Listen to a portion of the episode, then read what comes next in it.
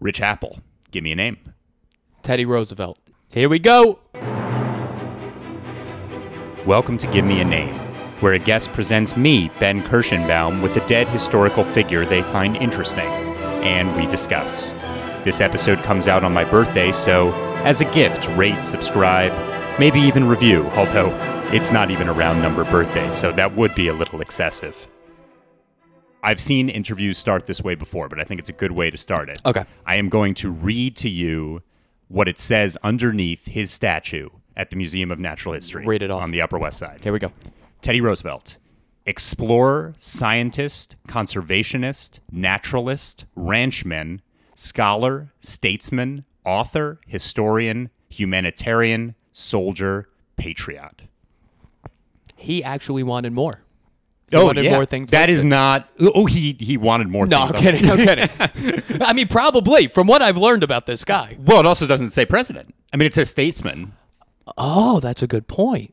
Hmm. Well, from what I've from my research, he never really wanted to be president. Oh, I got the opposite point of view. Oh, really? Well, here's so what I'll say is he reluctantly takes the vice president. Yes. Okay, so uh, just to say, so Teddy Roosevelt, president, 1901 to 1909. Yes. He becomes the president because he's the vice president, and William McKinley, the president, gets shot six months into his second In term. Buffalo, in of all places. If you're gonna kill the guy, let it be in fucking Miami or something. yeah, there's not. It's not a sexy murder. W- Like I didn't even know he was killed, Oh yeah, McKinley.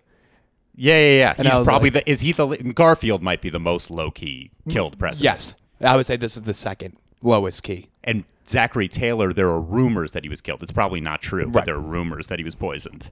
So Teddy Roosevelt becomes president after being vice president. However, since it happened so early into McKinley's term, he's basically president for eight years, for seven and a half years. Right. And the thing, the reason why I'm countering you on the not wanting to be president Okay. thing is that he loved being the president. That seemed apparent Right. that he loved being the president, but it didn't seem like he really had the drive to do the work. Well, to he's- become. well, he does a lot of shit before, Yes. but He loves war. he loves war. He loves war. and I want to say, psychologically, it's interesting because his father, who Theodore Roosevelt Sr., who he Yes. respected the hell out of, Loved him. was his, you know, he had a huge portrait of him Yep. at Oyster Bay. Yep. Just- Sagamore Hill. Wha- Sagamore Hill. Yep. Worships the guy. But Theodore Roosevelt did not fight in the Civil War. No. So Teddy Roosevelt, born in 1858, Theodore Roosevelt was uh, Theodore Roosevelt Sr. Yes. What he did was he sent, and it was a common thing. He paid to send a replacement. Which, brilliant. that's that's fuck you money. That's something, yeah, That's imagine doing that today. and not being ashamed of it. No, and people being like, "Well, you know, you had to do what you had to do." And also, I, I would actually say at the time, opposite of being ashamed, being like, he's a patriot, Yeah, he paid for someone. He just did it not go. did his part. right. So Teddy Roosevelt always has a bit of a chip on his shoulder, and probably one of the reasons why, not to psychoanalyze him, but one of the reasons why he glorifies war is because he's a little bit ashamed that his father didn't enter it. I think it's a combination of that and also him being told, "Yeah, he's born. He's basically uh, a non-cripple cripple." His dad's like, uh, "Listen, you have a shit body. Just use your brain." And I Exactly. think that also Well, the father says the you have a fire. shit body, but then he's like, you got to build your body. this is yes, what that's this true. is what. So as a uh, as a kid, he has asthma. He's a sickly kid. Right. Doctors basically say, you know, eh, you're not going to get out much. Like this is this is the way things are. It's also 19th century medicine. Let's also put an asterisk next to this. Oh yeah, So- and 19th century awareness of fitness Of course. and how to build your body up, Correct. which he's sort of way be- before his time, you know, ahead of his time with Right, right, something right. like that. He's building his body up and uh, you know, eventually becomes in his words as strong as a bull moose. He loved to say bull moose. guy fucking lo- for a guy who didn't grow up anywhere near moose. Yeah. He's like, that's my example. So Teddy Roosevelt born in 1858, wealthy, wealthy, wealthy. First thing I wrote down here: his mom was a socialite and his dad was a businessman and a noted philanthropist. When your profession is philanthropist, Something's up. there is so and the dad does great dad helps found the natural history museum where his son's statue now is Of course. uh, children's aid society Yep. so he's he is giving back to the community and he's paying for fighters in the war Of course. uh, oh one other thing about the war which i didn't know before doing some research Okay. teddy roosevelt's mom southerner probably pressured her husband not to join the war because she had allegiances to the confederacy I didn't even know that. Yeah. Okay, that is very interesting. Which, if Teddy Roosevelt thought that his father didn't go to the war because he was a coward, there there's more to the story than that. Right. Right, especially, you know, you must be growing up in the household during that time. Your mom's saying something to your dad. And that also explains some later actions of his. When it comes to war, or Um, if you want to save it for later. okay, okay. The one thing that I wanted to say, so I read the not to go on a tangent, but this is something I do want to address early course. on in the pod. So I read the insignia, the the engraving underneath his statue at the Museum of Natural History. Teddy Roosevelt has been very relevant this year because that statue is coming down. Yes, I do have a fantastic bit about it. I have a bit Oh, about. right, the, I keep the thinking it's other- about Yeah, Teddy it's about Roosevelt. Teddy I Roosevelt. keep thinking it's about it. So he, the statue, the language that's being used about the statue, and one of Teddy Roosevelt's, I think, either grandkids or great grandkids is involved with it. Mayor de Blasio is involved. Most of the language involved says that the statue is inappropriate because of the statue itself. It doesn't even address Teddy Roosevelt. And if you know the statue, I'll put an image of it. Okay. It is Teddy Roosevelt triumphantly on a horse, typical, you know, statue from that time. And to his left and to his right, very much underneath him, is a Native American and a black man. Right. So even as a kid, when I passed by this museum as a kid, I was like, huh, that there's something off Because about that. you think there should also be a Hispanic and an Asian. it's it's not fully inclusive. Yeah, that's, That's the exactly problem with right. the statue. Yeah, yeah, yeah, that's the problem with the statue. And and not one yeah, eh, eh, that's exactly right. Not one woman. So they're saying the statue itself, which I completely agree with, is just shows like hierarchy and and is is weird. It- it- it's odd. yeah. But the other part about it that not many people talked about, at least involved with it, plenty of people are writing articles about it, Mm-hmm. is Teddy Roosevelt's racist ideology and his racist past. So so yes. so he I mean, we'll I, I want to discuss it kind of head on before we say probably plenty of nice things about Teddy Roosevelt. Okay, so you want to start with the racism. I feel like starting with the racism is addressing the elephant in the room, especially then right let me- now. I'll scroll down here. I got some notes on this. So we'll start with Native Americans because that's on one side of him in the statue, and then African Americans because that's on the other side of the statue. Okay. So there was a sort of popular saying at the time, that, and Teddy Roosevelt has been misquoted as saying this. He did not say this, which is that the only good Indian is a dead Indian. That was like a thing that was said at the time. But not by him. So not by him. Okay. And I looked it up. I was like, did he really say this? And I looked it up and he did not really say this. And I'm like, well, what did he really say? Because someone must have misquoted him, whatever. course. And I was like, I'm sure what he said is better. Here was his quote. I don't go so far as to think that the only good Indians are the dead Indians, but I believe nine out of every 10 are. And I shouldn't like to inquire too closely into the case of the 10th. Pretty progressive. 10%. 10%. All right. Also, this is coming from a guy who's probably getting shot at by like Indians on a daily in the Dakotas. So Teddy Roosevelt, when he is in his early 20s, goes to the Dakotas and becomes a ranchman. Because what's also said, the reason why his wife dies after giving birth to their first child. Yes. and then his mom died what six hours before in the, In the same, same house. in the same house that is a covid protocol right there they gotta do something about that but i like how he just went to the dakotas gave his daughter to his sister three years later just came back picked up his daughter and was Right. like all right no i'm back yeah So eh, that's why he goes to the Dakotas. That's why he has encountered it. So for you know a upper, so he's an upper class New York guy, goes to Harvard. You know that's why he's actually encountered. and feels like harvard was a waste of time Yes, he, was- was, not a school guy. He dropped out of Columbia Law. F- He didn't even spend any time going to class. He wrote a book. Yeah, so Teddy Roosevelt at Columbia Law, or when he's still at Harvard, I believe, wants to learn about the War of 1812. He's interested in learning about the War of 1812. Yes. He goes to the library. He sees that there aren't any really adequate books about the War of 1812. So he does what anyone would do. He writes the main book about the world of War of 1812. And specifically naval strategies. Yeah, he gets he he, he zooms in. He's Yeah. talking about and he's obsessed with the Navy throughout his life. Whole life. he becomes the assistant secretary of the navy earlier on in his life and he's convinced that if america wants to be on the map that they need to have a powerful navy that that's that means that you are a first rate country He wanted to take over the Philippines for that specific reason. yeah To- uh, so let's get back to the racism though, Okay, we're because getting I back to feel racism. like we, we skipped- Get back to racism.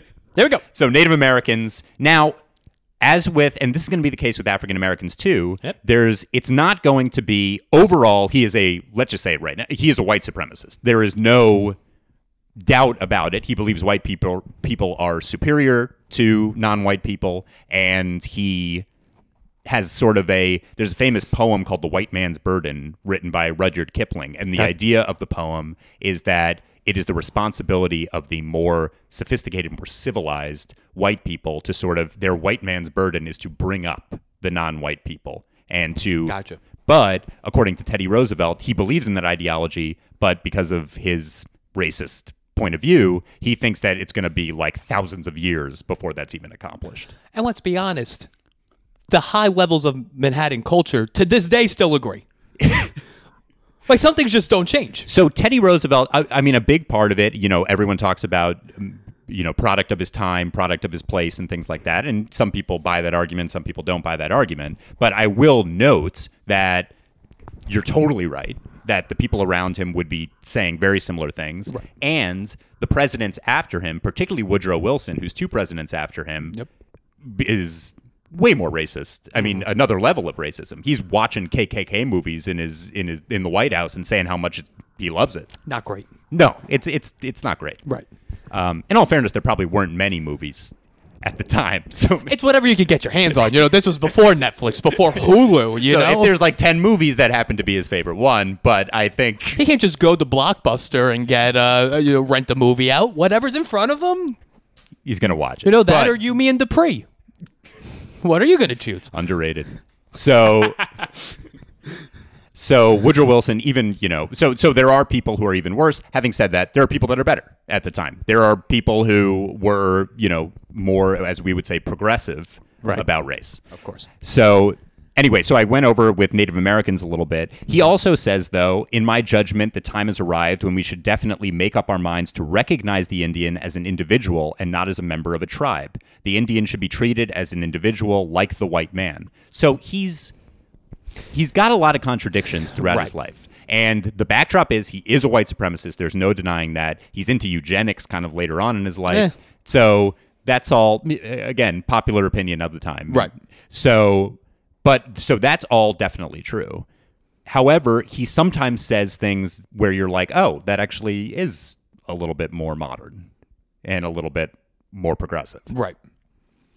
I don't know. I didn't have much about the natives. Oh, okay, I had a so let's- decent amount. There was like Japanese stuff. There was anti-immigration stuff. Oh, sure. that that came up. Well, I, uh, uh, do you want to stick with native? Do you want to go to African American? I had a good little African American segment. Let's go into African American. Here. So you you lead the way. I have this whole. b- uh, I have a Booker T. Washington situation. Did you see this? Booker T. Ben? Washington. Did you Yes. So see- explain that one. Did you see this here? So shortly after taking office, Roosevelt invites Booker T. Washington. Yep. Which no one talks about. Inspired the wrestler Booker T's name. That is the uh, lasting legacy of Booker T. Washington. Yeah, Booker T. Washington's trying to help African Americans in this country. He's like, I'm going to be known as the true Booker T. Yeah. And boy, did the early 2000s wash that away. Oh, if Uh, you go on Booker T. Washington's Wikipedia page, it's just got paragraphs and paragraphs on his influence on, Uh, on Booker T. mediocre wrestler Booker T. and then a little snippet at the end that he started the Tuskegee Institute. Okay, so he invites Booker T for dinner. yes, first time ever that a uh, African American is invited to the White House for dinner, has dinner with Roosevelt's family. Yes. not just Roosevelt. Not just Roosevelt. The Southerners are up in arms about this. They freak out. And Booker, uh, Booker T. And then uh, Roosevelt says, Listen here, you racist fucks. I'm having dinner with him. I'm gonna invite him over some more. Go fuck yourselves. This is my house. That is what he says. That's But what he says. And then he kind of turns heel when he realizes he needs those votes. And he tur goes to Booker T and tells him, Yeah, we're just going to keep this a business They, relationship. so they do still keep in touch. They keep in are- touch? They have a relationship. So Yeah. again, that's a perfect example of the contradictions that he invites Booker T. Washington to uh, the White House. It's this huge symbolic thing, but then he never invites him again. And he does it, as you said, maybe because of fear, maybe because of you Right. know his own racist attitude. But in any case, actions speak louder than words, and he doesn't invite him again. And then didn't he also advocate for a, of a certain black um, a politician? Yes, so he has people, and this is one of the reasons why I said Woodrow Wilson is even worse. He does hire people to sort of prominent positions within government. Uh, one example is this guy, Dr. William Crum, as customs collector in Charleston. Okay. And he has a quote about that saying, I cannot consent to take the position that the door of hope, the door of opportunity, is to be shut upon any man, no matter how worthy, purely upon the grounds of race or color. Woodrow Wilson, the reason why I mention him is that he prohibits anyone from joining the civil service that's African American. Right. and Listen, not everyone could be Roosevelt. You know, it's a guy with a lot to live up to. He had to bring it back down a notch. Yeah, no, it's two steps forward, one step back in this right. case. This guy's not carrying the biggest stick, but what are you going to do? So during his presidency, probably the most egregious thing that Roosevelt did in terms of race is his what he did during what's called the Brownsville affair in 1906, which is in Texas. Um, basically, a white bartender is killed, a white police officer is wounded, and it's blamed on members of the uh, African American 25th Intr- Infantry Regiment with very, very little proof people within the infantry that are not black are saying, well, this did not happen. This is just a bold faced lie. And Roosevelt, maybe he's pressured to do it, but in any case, he uh, has all these guys discharged without honor. It's 167 soldiers and costs them their pensions, prevents them from ever serving in federal civil service jobs. So he's got a lot of marks just in terms of things he said, but in terms of actions, this is one of the big ones. Right. And listen, still for his time, he's like, hey, listen, got him the jobs. he what he believes in and he's pretty universal on this so so he's racist in the sense that he believes that like people are genetically inferior or just not as civilized not as evolved like that's Yes. that's how he's racist the one way that he is a little more progressive in this sense is that he respects self-made men and women. He Mm-hmm. respects people in general that worked hard to become what they became.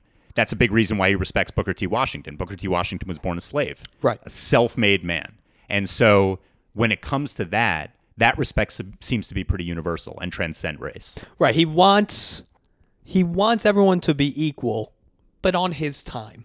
He's like, I'm gonna tell you, you don't do it like that. You do it. I'm gonna tell you how to do it. Right. And we'll build up. It's an incredibly condescending form of Yes. racism, It's the most condescending form of progress progression right? in this country. So, I want to dial back a little bit. W- Do you think do you have more on race? I, would, I think one more. I have a lot of on race. Okay, please keep going. Uh, this one about the we're sticking with African Americans here. sure, Me, you know, he's a part of the Progressive Party. right. m- almost all Northerners in the Progressive Party were advocates for black rights. Roosevelt, not so much as we stated. Right. There's a mix. Yeah. There's a mech. He goes to the South, and four delegations come to the Progressive National Convention two white, two black. He goes, All right, the whites are going to get the seats. Blacks have to stand. yeah. Not great. no.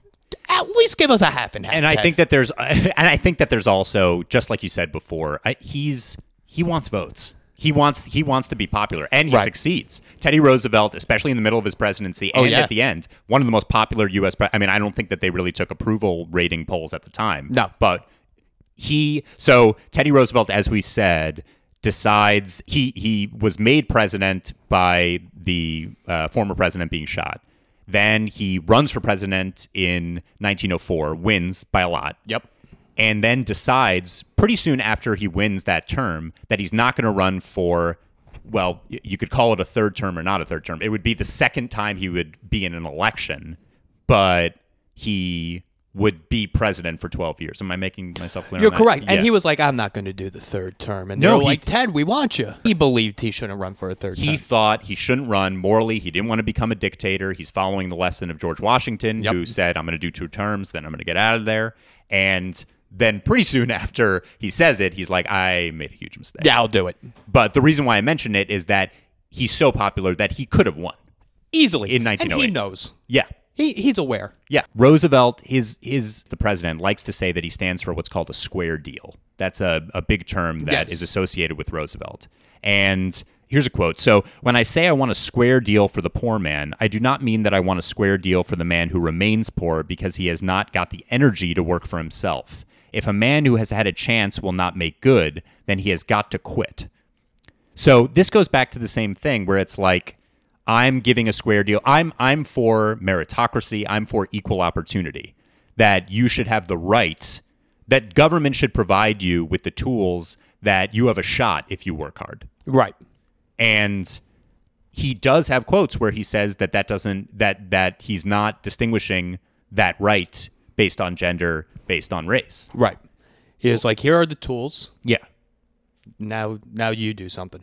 and that goes so so uh, teddy roosevelt's probably most famous quote is speak softly and carry a big stick Right. and that has to do largely with his foreign policy but you can extend that to anything you could even say that just in day-to-day life what it means is you be a little bit uh, be diplomatic and don't be aggressive in general but you have a big stick behind you if push comes to shove if someone attacks you you don't want to rattle my cage Right, right, right. We're here. Don't wake up the fucking boys. Yeah. All right. 'Cause the boys are coming out. All right. Relax. Uh, but the other main quote, uh, a longer speech that is that is uh, I would say Teddy Roosevelt's maybe second most famous quote is "The Man in the Arena." Do you know this quote? No, tell me, fill me in on this one. So here. this one, he gives it in a speech in 1910. This is a famous Teddy Roosevelt quote, and it's a long one. Um, do you want to read it? no, wanna you go go, for it? you go. You, You want me found to do it. it? You go. Yeah. So this is I feel like a lot of people have this as just like an inspirational quote. Maybe they have it like, you know, hanging in their their office or whatever the hell. Okay, maybe I've heard of and it. I think the reason why it's so such a well, I'll, I'll say the quote first and then we can Say discuss the it. quote. So Teddy Roosevelt says in Paris in 1910, "It is not the critic who counts, not the man who points out how the strong man stumbles or where the doer of deeds could have done them better. The credit belongs to the man who is actually in the arena, whose face is marred by dust and sweat and blood, who strives valiantly, who errs, who comes short again and again, because there is no effort without error and shortcoming." but who does actually strive to do the deeds, who knows great enthusiasms, the great devotions, who spends himself in a worthy cause, who at the best knows in the end the triumph of high achievement, and who at the worst, if he fails, at least fails while daring greatly, so that his place shall never be with those cold and timid souls who neither know victory nor defeat. People have that hanging in their apartment. Oh, Long yeah. quote. It's a yeah, yeah, yeah, yeah. It's a very long quote. Well, it's got to be a big apartment. Yeah, yeah, it's got to probably be. not- yeah, that no. Etsy delivery must be through the roof. it's just hanging. It's just like all along. Like you live in. The, you've got to live in the capital. You've got to have like just this extended. It wraps around. It's a part of the molding. Yeah. Um, sorry, I know that's a lot to take in, but I do think that the essential and and I, I maybe shouldn't have read the entire paragraph that took like you know twenty minutes on a guide where it's already a lot to cover, but it's not the critic who counts, and I feel like that quote is inspirational for artists as well. Of course. I mean, but I think that goes for everyone. It goes for business. You Sure. know, if you, you know, Bezos, for example. Right. You know, it's the most profitable company in history. In the late 90s, they were telling him, you're not making any profit. How? He's like, yeah, but my valuation is this. And they're like, nah. Right, and it's not the crit, but it's also it's the man in the arena. So it's this idea, I think, just in day to day life too, where it's like, say, uh, say for an artist, like you know, I'm making this podcast, you're making a podcast, and maybe someone says like, ah, that podcast, you know, I don't like it, whatever. It's so much easier for that person to say I don't like it than what you did, which is create a fucking podcast, Right. And even if you know whether you fail or succeed is almost whatever it is is better for the fact that you tried. Right. Which I, that just goes back to the old. I think it all goes back to him. They're telling him you can't physically do anything. Oh, yeah. It's all stemmed from this. Yes. I think he's a big like. Don't tell me what I can and can't do. I'm gonna do it. If you're a critic, fuck you. Yeah. He also runs for mayor early in his life and loses. And of course, the biggest loss, losing his wife uh, and and his mom on the same day. Right. There are for a he. Yes, he's an upper class silver spoon guy, but the guy has experienced hardship, and Right. He's you know that does drive him. I think uh, uh, exactly what you said. I know. And also, he becomes the police sergeant Yeah. in New York, and he walks the beats of the regular cops. So- just cause he said it was fun. Uh, Teddy Roosevelt becomes the police commissioner of New York. So this is before First he- ever commissioner, I believe. he's in a group of like because it was four. a commission before, or maybe once he became the governor, or governor or senator. he becomes a governor, uh, the governor, uh, right before he becomes vice president and then president. While he was governor, he said, "No, we need one commissioner, not a commission." Oh. So, but I while think I he's misstated. got it. So while he's actually one of the four commissioners, he goes on what are called midnight rambles, which is what you're referring to. Insane. Uh, one time, he and uh, a famous journalist, Jacob Rees, Mm-hmm. they're basically going to uh, at, at the time uh, there was like well known a lot of corruption among the police. They're not uh, you know they're not doing their jobs. They're they're skipping their beats. And uh, Teddy Roosevelt literally, I mean he's he's the big shot. He's the commissioner, but he's literally at night going around and saying like, hey, get your you know feet off the table. Right. Um, I also read accounts where he's doing it in disguise, which is fun. Well, it's because, and I could be wrong here. Call us in. That it's because so many. I was going to say paparazzi. But that's not. That's not necessarily what it was. So many journalists are coming out. It is with their paparazzi. cameras. Yeah. waiting for him to walk by their apartment or by their neighborhood. So he had to start going in disguise because, or else it just became a show. Yeah. The other famous thing that he does during uh, this time is that there's a law that you have to close down saloons on Sundays on on you know the Sabbath. course. And uh, he, a lot of uh, particularly German workers are very upset about this. That's their one day off. They're working you know twelve hour days, six days a week, and he. But he's like, this is the rule. Like, I'm going to enforce the rule. That's my that's my big thing. And there is because of him, essentially, there is a huge, huge um, protest in New York Right. and he has the gall, the the nerve, to just stand there and kind of wave as people And are just shouting smiled like and you're a took it piece in. of shit. Yeah. And he was like, sorry, babes, but I'm here. But he took it. Yes. Because the whole, what was, uh, you probably have it written down. I don't have it written down. Yeah, sure. The whole strenuous life philosophy of his, it's not called strenuous life. Mm. He had a certain philosophy where whatever you do, it has to be difficult. Yes. That that makes sense. Yes. I forgot what that. It's not strenuous life. Ah, I won't look it up. I'm on airplane mode. But yeah, his whole philosophy was whatever the hardest option is.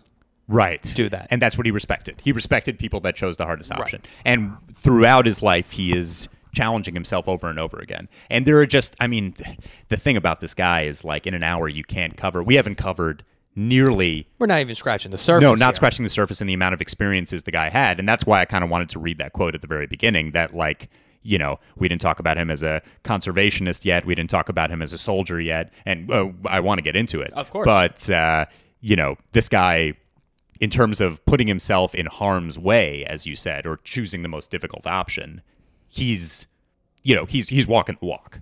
I mean, he, He's like, if I'm gonna do this job, Right. we're gonna do this job, babes. All right. So let's go out there. Let's let's throw some fists. and he loved it. yeah. He lost his eye, sight and his left eye in a boxing match at Harvard. no, not while at in the White Harvard. House. I'm, uh, he's I'm- in the. I apologize. So he's in the White House, In it. and he keeps up all that exercise stuff that he uh, adopted as a kid when he's Yep. was a sickly kid. And he's he's exercising. He's got a boxing coach, and he gets hit in his eye and l- loses at least most of the sight in that eye Mm-hmm. for the rest of his life. His uh, what he does is, I mean, obviously he he says like, all right, I'm not going to box anymore. Maybe I shouldn't box anymore. Right. He picks up jujitsu yes. that's his he's not there's no option of not doing some sort of intense sport He's got to do it. the other fun thing that i liked was that he would play tennis did you read this No. he would play tennis in the white house but he hid he hid it from people he didn't let the cameras come in both because he thought it was too like you know wimpy of a sport and also because it was too rich of a sport so he didn't want to give off. the That's a impression. Long Island kid. Don't watch me play play tennis because it's gay. well, there's Yeah. also a big. I don't. I didn't write down what the sport was called. A stick fighter, essentially. Yeah, That and he. There was one. He had- held a press con. First of all, this guy fucking loved a good press conference. Oh, he is a he is a speaker. He speaks for hours and hours. He was the first president to do two public addresses a day. two public addresses a day, and when he's campaigning for both president and even vice, pre- I mean, he's campaigning for vice president. Like Right. who who, Who gives a shit? Yeah. And he uh, basically he's just on the train constantly giving speeches at the at the end of a train. A stump speech, I learned. A That's what it's stump called. speech, Which yes. apparently is still a thing because I was going to have a whole bit about it, but they're like, no, that's what it's called still. I was like, ah, all right. then forget that. But this guy, he was a stick fighter, just basically taking a cane and fighting another person with a cane. Yeah, I guess he liked those sort of like bare bones sports. He where- would be a huge UFC guy. yes, today. he would be very very into UFC. Uh, but yeah, He just would do it. He would watch it. He would, you know, be an advocate. He's very like Joe Rogan. he's got a Joe Rogan real feel to him. It's Yeah. true. He's built kind of like Joe Rogan. He was a huge dude. Was not he as big as huge? Joe Rogan. He was formidable. He seemed He's not that tall. portly. He seemed like a very Babe Ruth figure. I like wouldn't say build. his his successor, William Taft. That that's a Babe Ruth. That's the guy who got stuck Taft in the was- tub. Right. No, Yeah. I don't think Ruth wasn't that big. Stuck No, in it was tub but he, big. was- he still had to run around the bases. Yeah, I don't think Taft Right. could have I done think that. uh yeah. yeah, Roosevelt was what they would consider like built. He was today, yes at you're the time portly. built at the time. You're yes yes. That's a good way of putting it. Uh, One little tidbit. Yes. So William Taft like 300 pounds and is always. I mean, no one knows anything about him other than the fact that he was the overweight president. Right. A few presidents before him is Grover Cleveland, huge, who, who who clocked in at like 250 or something like that. He must have been so happy that Taft came along. Was he dead by then? He was still alive around? He was probably still at that around? point. Uh-huh. My parents went to Grover Cleveland High School. That's the only reason why. two I uh, know, uh, non-consecutive terms. That's the one big thing with Grover Oh, Cleveland. really? Only president who was president for four years. Then Benjamin Harrison, another guy, became president for four years. Cleveland runs again. He's president for four years. Interesting. Yeah. I thought it was that he has a high school named after him that Salt and Pepper went to. That's prestigious. That's prestigious. Also, my parents next to each other in the yearbook. Next to them, Salt and Pepper. What is Rap group. what is your mom's original name? Hawk. Ooh, Hawk and Apple. Makes That's right. sense. Two thousand people. Oh, And wait, that Salt and graduating Peppa class was in their year. was in their year. Very nice. That's see, that's the history no one talks about. no, I mean we're finally getting to the gold We're getting to the gold. I also felt like he was very comparable to Trump in certain ways. in yes. Mm-hmm. certain way because he's he wants to be in front of the cameras because he felt like that was the way to talk to the middle class, which is exactly why Trump is Mm-hmm. always in front of the cameras. If if Roosevelt was on Twitter, boy, would he be saying some Well, things. that's you. Boy, would he be saying some things. But also, Teddy Roosevelt writes almost forty books over the course of his life. I can't remember. It was either a little bit more, or a little bit less. Yeah, well, he was a writer. It says so on his, uh, the writer On a is one of the statue. main things. He wrote that War of nineteen uh, of eighteen twelve book. and that was one of the books he wrote on the war. Of My, I think my 1812. favorite story of a book that he read is that he is a soldier in what is called the Rough Riders. So during the Spanish-American he War, created the Rough Riders, did he not? He is. He is the lieutenant colonel. He Yes. is the leader of the Rough Riders. Um, so, a little context 1898, America, uh, there's the Spanish American War, and Teddy Roosevelt, like we were saying, he's like, sign me up. This Yeah, is it. This I'm is in." my chance for glory. This is my chance. This is my, my, maybe because of the father, whatever it is. He's like, this is my destiny. And he starts up a group called the Rough Riders Yeah.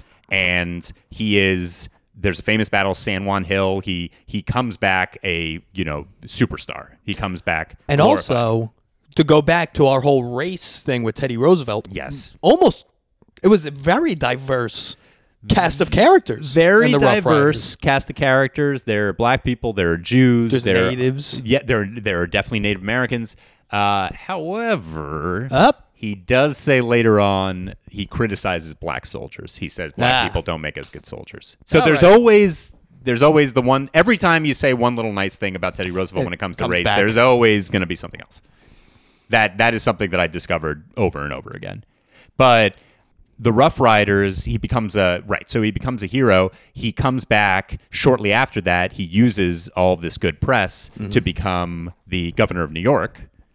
He's Yes. only governor of New York for like a year. Then they appoint him for vice president, and then six months later he's president. So his real I mean he's working in civil service for a long time, but his actual rise is quite steep. It happens quite quickly. Very quick. The first viral politician. Right. Oh, but the only reason why I mentioned the Rough Riders to begin with is because shortly after he comes back, his th- now this is a very we were talking about Trump. This is a very Cuomo thing. He writes a book about the Rough Riders. I Oh. thought Oh, you were going to say he murdered 3,500 elderly. it's, it's uncanny. It was it was impressive. Also, 19 sexual harassment charges. Very Cuomo-esque.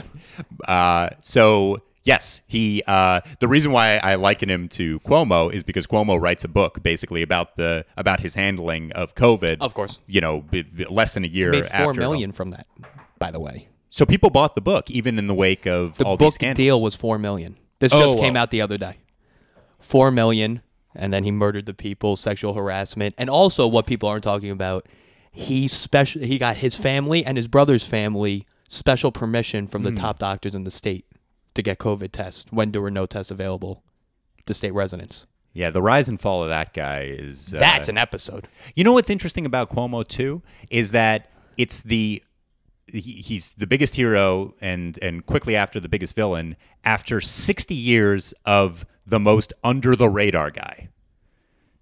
Yeah, but he wanted the spotlight. He wanted the spotlight, but I'm just saying Cuomo's one of those guys where it's like, who's the governor of New York? Like I, he was so under Oh, the right, right, radar, right. and then suddenly it's this huge peak and then this huge downfall. I mean, his his it's like a healthy heartbeat. His uh, you know his his rise and fall. that's a bit right there. He's a Bills fan. Anyway, Speaking of football, uh, just to God go on fucking another loved quick football. tangent, Teddy Roosevelt, huge football fan. This goes back to the sports. Obviously, football would be a kind of sport, you know, tough guy sport that he that he enjoys. Football at the time, uh, football is obviously still very dangerous, but there's like no pads at the time. The rules are a little bit different. People are dying like flies playing football. So they have to, the- you know, people realize that there's got to be a ch- rule change. Mm-hmm. Teddy Roosevelt calls in coaches into the White House and helps brainstorm ways that they can change the rules of football to make it more. well, I uh, think safe. one of the first he tried to pass several bills to change the rules of football. he is getting involved with football. And Teddy again Roosevelt, another Trump-like comparison. Trump said he was responsible for bringing back football during COVID. that is, yeah, they give long, long speeches. They write a lot. Teddy Roosevelt writes books. Trump writes tweets. But probably if you put all the tweets together, I would, ass- yeah, Yeah. I would agree. Forty bucks worth, Yeah. maybe more. I don't know if Teddy Roosevelt wrote in all caps. I think that his it was a little more, you know, traditional writing. Another Trump-like comparison. This is my last Trump-like comparison here. Right. Panama Canal. Yes. Which you could do a whole episode on the Panama Canal. That's by the thing about itself. this guy. You could do a whole episode on the Rough Riders. You could do a whole episode on on each of the elections that he's a part of. But anyway, yeah, course. Panama Canal. Uh, really, when they were building the Panama Canal, they had two options. They could go through Panama or they could go through Nicaragua. Mm-hmm. And people were saying that Roosevelt went with Panama because of corporate interest. Right.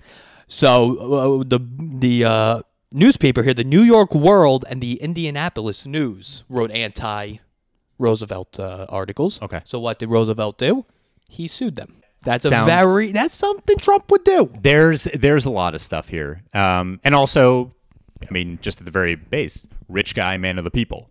Yeah, well, at least Teddy Roosevelt's going out there and fucking fighting elephants with his. Yeah, he's not Hands. he's not playing golf at Mar-a-Lago. That's he's, the difference. Yeah, no, he's ripping apart the, you know bulls or whatever. Exactly. Uh, we can also say, you know, because of the rancher stuff, one of the main associations people who, uh, you know, people have with Teddy Roosevelt is the teddy bear. The teddy bear is named after Teddy Roosevelt. Yep. And the reason why is because he was hunting bears and he wasn't getting any. And so they kind of, to like make him feel better or whatever, they tied up a bear to a tree and said like, Hey, you know, here's, here's, here's an easy one for you. And he's like, no, this is brutal. Like, I can't do this. This is not the proper way to do things. So keep in mind he was hunting bears so he's not pro peaceful treatment of bears but He likes to that's- challenge. he likes he, yeah that's that's the case over and over again in his life I also like that it's do- well documented because he's like, I'm a real outdoorsman, and he goes to the Dakotas and then the native Daco- not native Dakotans, you know, cowboys.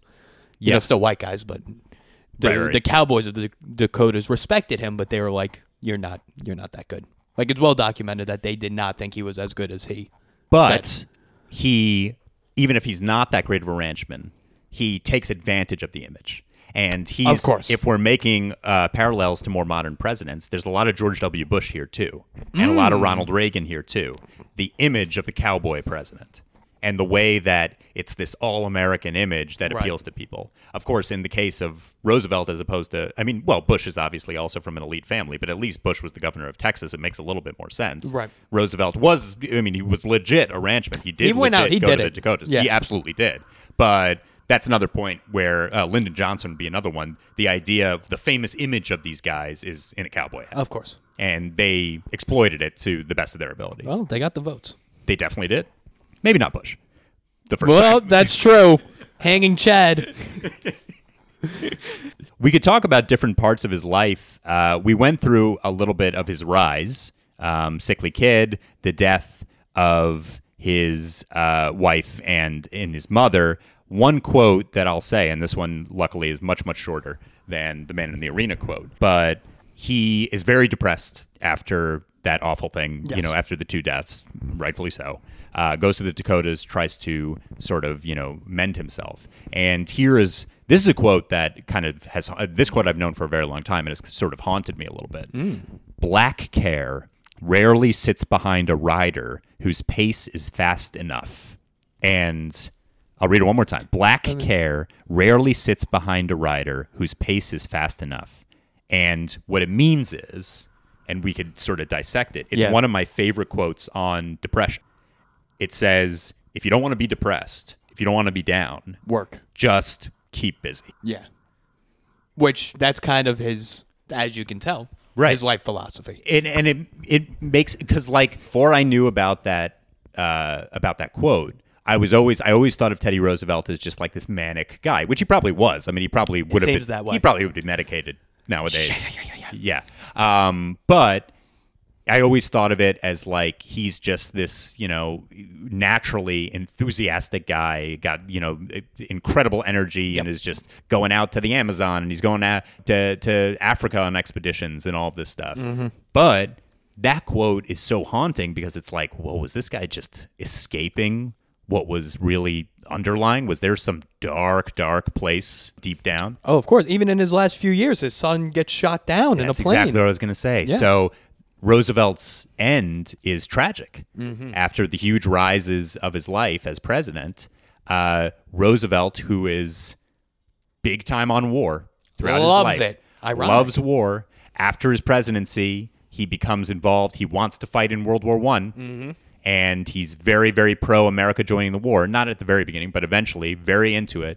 His son dies in 1918, towards the end of the war. And Teddy dies less than a year later. And one of his biographers said, You could argue he died of a broken heart. Well, it also seemed like that Amazon trip really was his downfall. Oh, yeah, no, he His probably health died of an downfall. actual illness. Oh, Yeah, I- right, right, right. Because that typhoid fever just keeps coming back. The infections just keep coming back. He, Right. That trip really. he takes a trip Fucked to up. the Amazon where he sort of uh, there's an uncharted uh, river which is known as the River of Doubt and now is named after Roosevelt in the Amazon. There you go. And he goes towards what ends up being towards the end of his life on this expedition. Again, one of the more risky kind of out there, you know, trips for a president or any person to take. Right. And he gets very very sick. He uh, has. Uh, bad side effects at the uh, at the end of it, and like you said, he's he's pretty sick. They I didn't even think he was going to make it back on the boat. yeah. So that trip, 1914, and the ru- uh, that river is now called Rio Roosevelt or Rio Teodoro. That's a nice name, Rio Teodoro. Rio Teodoro. Yeah, That's nice. that does sound really nice. Why did you choose? Why Rich Apple? Why did you choose Teddy Roosevelt? well, I'm a Long Island kid. Yes. So Ben said, You want to do this pod talk about historic people? I said, Yep, I'll do Billy Joel. And then Ben's like, No, they have to beat that. I was like, All right. Let's wait a couple Teddy weeks. Roosevelt. yeah. Give me some time to research. And it was either Teddy Roosevelt or Walt Whitman. oh, I meant let's wait a couple weeks for Billy Joel to most likely pass. Oh, my God. Give him another few bottles of red, bottles of white there. Yeah. And I uh, mean, if MSG doesn't open up, I don't know where. Where does the guy sleep? he just rides his motorcycle up and down the street all day. That, he seriously does. Just sit outside Wasted the out of his deli. mind. Yep, and he just drives back and forth, plays the piano at home. But so I, I, I did. I said, "Got to be dead." I said, "Can't be Billy Joel." Yeah, Right. So uh, because then the most famous Long Islander, besides Billy Joel or Howard Stern, would be Teddy Roosevelt, So, and let's also, I'm not taking him away from Long Island. He is definitely a Long Islander. which I thought he was born and raised Oyster Bay. no, so born born in Manhattan. Another little thing when he's a very little boy, he sees the actual procession of Abraham Lincoln's In Union funeral Square. Mm-hmm. from outside of his window. And Abraham Lincoln along with his I, probably his father and Abraham Lincoln biggest heroes of his life. Yeah, I didn't know that. Yeah. So born and raised in Manhattan, but gets this house in Oyster Bay when he's in his 20s. Uh, Seems to be once he's in the uh, government, once he's in state government. and that is where, if, if you said that is where did he live, that is where he lived for the majority of his life. yeah, that's a big attraction. I went there. You go uh, driver's ed. We would go to Sagamore Hill. Then you drive by his grave, which is still at the church. Which I don't even know if that church is still functioning in Oyster Bay. But his grave is there. It's it's a very small grave, That's incredible. I didn't know. So It's all the way Rich in the Apple back. learned how to parallel park in the park. right outside Teddy Roosevelt's grave. And then we got some Italian ices. How far away was Sagamore Hill from your from where you grew So up? I'm from Syosset. Oh, that's very close. It's the town right south of Oyster Bay. Okay, We're yeah. all in the town of Oy- Long Island's weird how the structure works, but yes, Syosset's within the town of Oyster Bay, but there is like a capital city of Oyster Bay of the town of Oyster Bay. So I took a little virtual tour of Sagamore Hill when I was looking uh, up this stuff. There you go. Yeah, you can you can take it. It's free. I was I, I thought that maybe it was- they would charge for this For in the COVID virtual times tour? for the virtual. I don't know. They got to make some money. So uh, it's an intense place, by the way. I mean, you- you- typical Teddy Roosevelt. There's you know all these animal heads and A lot of fur. A lot. It's like you're like how, why this much fur? Especially if that's your summer home. it's a little tacky. So tacky. Yeah. And like we get it, you killed him, Ted. Put a fucking Yeah, I mean that Picasso is up. that is the one thing where it's like these are his trophies. I mean these are things that he actually. this is to show killed you like, himself. no, I'm a man. Look, look at my house. Yeah. Look, there's deer antlers, there's elk. Yeah. And then people are like, "Is that a tennis court?" He's like, "No, no, no. Let's go. I'm focus not more- gay! I am not gay. let's focus focus on that bull, uh, bull moose. The moose. I am not gay. so That's how Long Island he was, where he was like, I killed a moose. I'm not gay. that's that's right. Even if he wasn't from Long Island, he is from Long Island. He was he was attracted to Long Island because he's like, listen, I have no problem with the blacks. They just don't work that hard, and I'm not gay. I don't play tennis.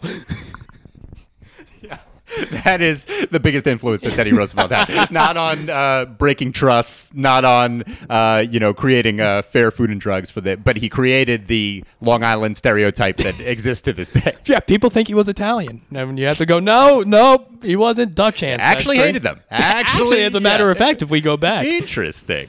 So you chose Teddy Roosevelt because of partly because of Long Island. Also, that was the first time that a president he would spend his summers on Long Island at Oyster Bay during his presidency. So that was the first time that a president would spend a significant amount of time away from the White House during his presidency. Yes, did spend his winters in D.C. and would skitty dip in the Potomac and bring foreign leaders with him to do it Yeah, he would allow people to see him skinny dip and not play tennis. because he's not gay. well, yeah, right. He wanted You can men see to me him naked, naked. you can right, play yeah, yeah, tennis yeah. with me, but I'm, I'm telling you, It's a weird. I'm not gay. So, uh, okay, so Long Island thing. Any other reason? no, because you, go through the town. If you go from my house. No, no, no, I'm saying any other reason that you just. I don't- No, I'm telling you, if you go from my Oh, house. uh, I was going to say, I thought you were just going to give me a ways, you know, thing. So what you do is you go from Cheshire Avenue and you make a right on the Underhill. No, from Syosset to Oyster Bay, there's one uh, street you have to take, Right. and to go through to get to the beach of Oyster Bay Beach, which is Roosevelt Teddy Roosevelt Beach, you pass this gigantic statue. Right. Of Teddy Roosevelt, and you were telling me you're like you know Roosevelt. They're thinking of taking down his statue, Right. But if you go to the statue in Oyster Bay, there's like flags surrounding him and uh, like Right. flower beds Right. and two very different. Of course, yeah. Depictions of if you're Teddy. in a more conservative area, then which is ironic because yes, technically, w- I, I don't think I've mentioned this. Technically, Teddy Roosevelt was a Republican.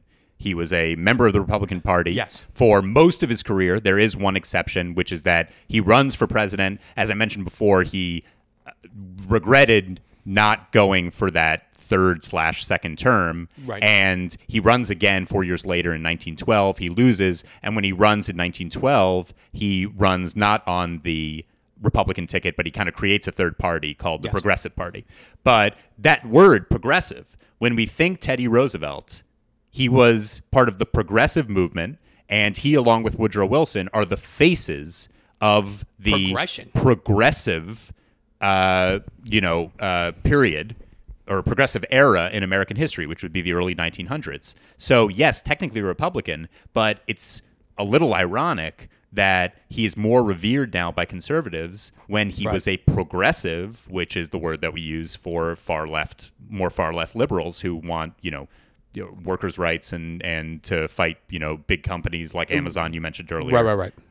Everything's all skewed when it comes to legacies. Yeah, back then, especially one thing I wrote down here about uh, his relations with Japan, because he did respect them, Yes. but also hated them. Yes. And so the problem back then was, in, we're talking in California, they were extremely racist against Japanese immigrants. Yes. So what Roosevelt did, he went uh, talked to Japan on a gentleman's agreement. So nothing was signed, Mm-hmm. handshake. He's like, listen, we'll stop being racist against the Japanese in California, but you have to stop sending us unskilled uh, workers. Right. So Which wouldn't that be nice if that's how racism ended, where you just went to the native country and you're like, shake my hand. uh, We won't be racist anymore. We won't be racist. Yeah, I mean he. So Japan at for uh, Japan at this time, this is early 1900s. He Japan is on the rise in terms of The industrializing empire, the Japanese the empire. Japanese empire. And we didn't get too much into Roosevelt's foreign policy, but Roosevelt believes in what's called the corollary to the Monroe Doctrine. That Mm-hmm. is a big sort of tenet of, or, or really the centerpiece of Roosevelt's foreign policy. And you mentioned the Panama Canal, that would be an aspect of it, Right. where Roosevelt is basically saying this hemisphere, South America, uh, Central America, and North America, that is the domain of the USA. They may not be actually part of our empire, but Europe, Asia, stay out of this Western hemisphere, Right. or else speak softly and carry a big stick, or else we're going to take charge. We're building up our navy, and we've got the power to do it. I did a global Navy tour.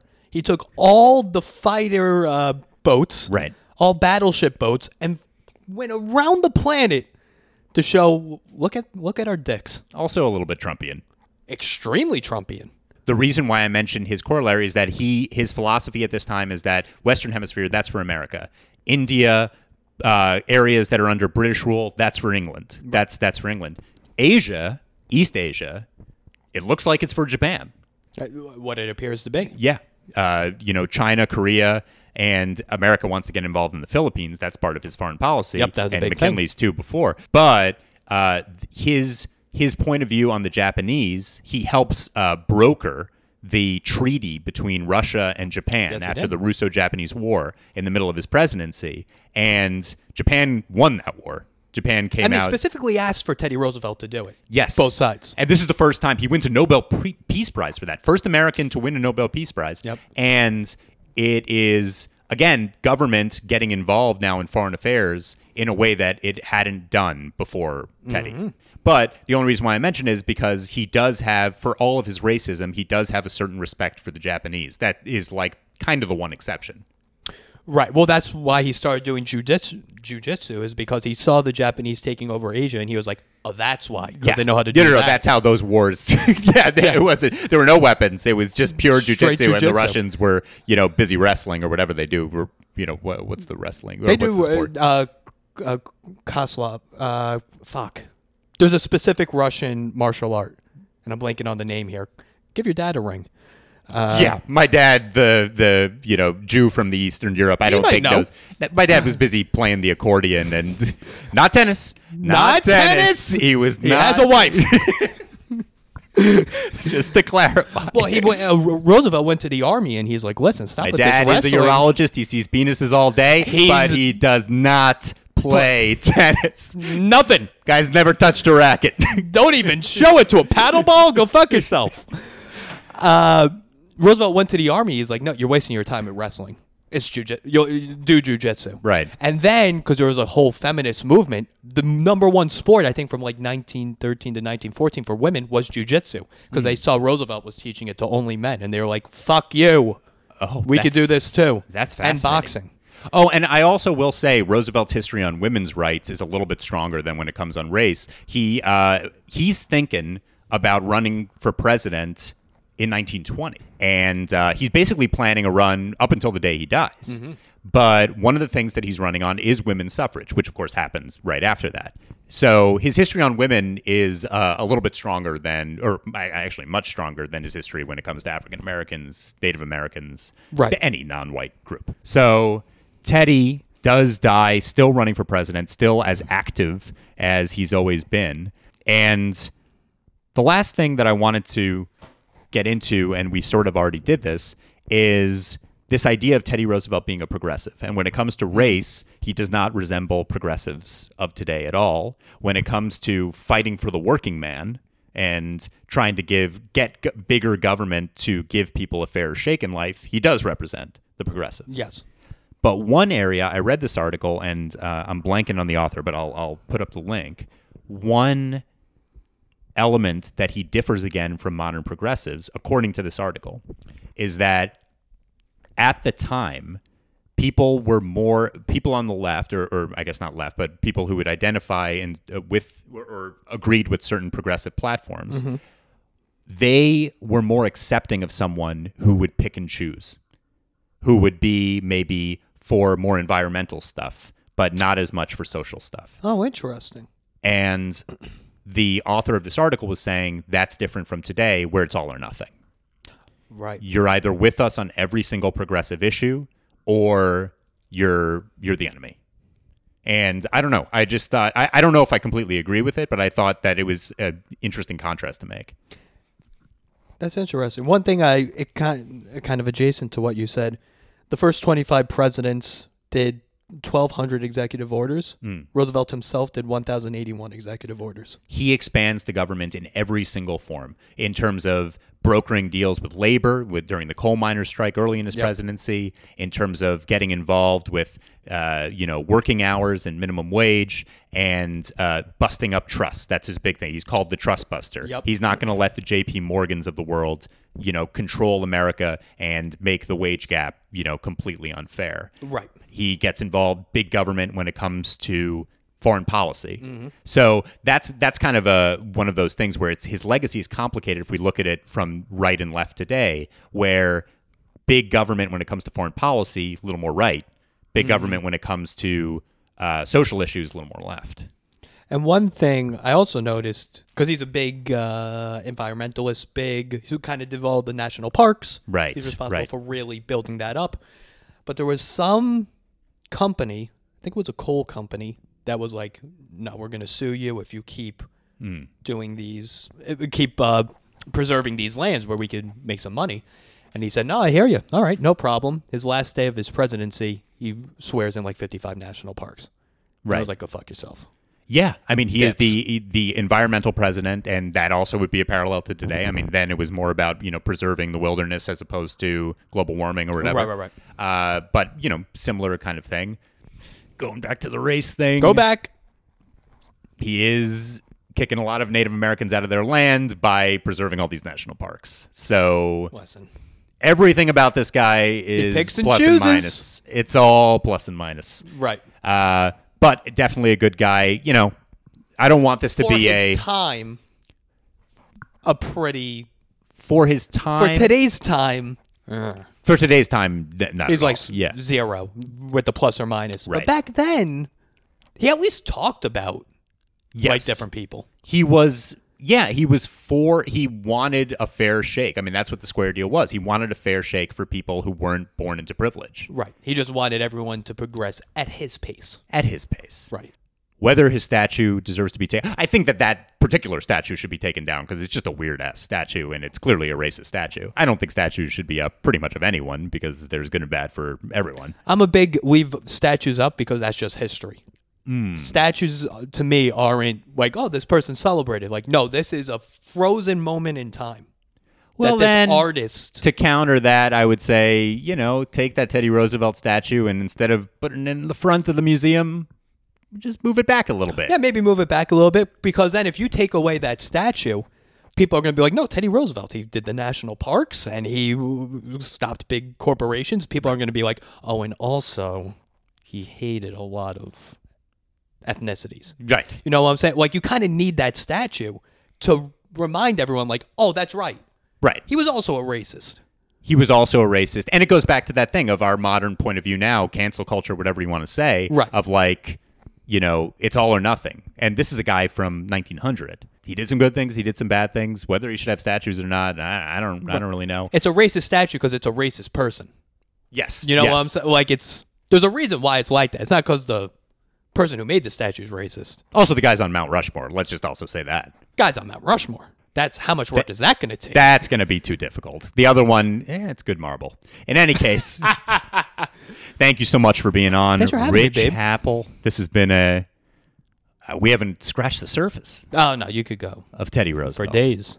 People dedicate their lives to this stuff. All the you know popular American uh, history authors, Doris Kearns Goodwin and and uh, you know David McCullough, they've all written books about Yep. Teddy Roosevelt. But uh, I think we covered some ground here. For how long did we do? Over an hour. I would Over an say. hour of this guy, yeah. I mean, we did. We did all right. All right. TR, 26th president. Done.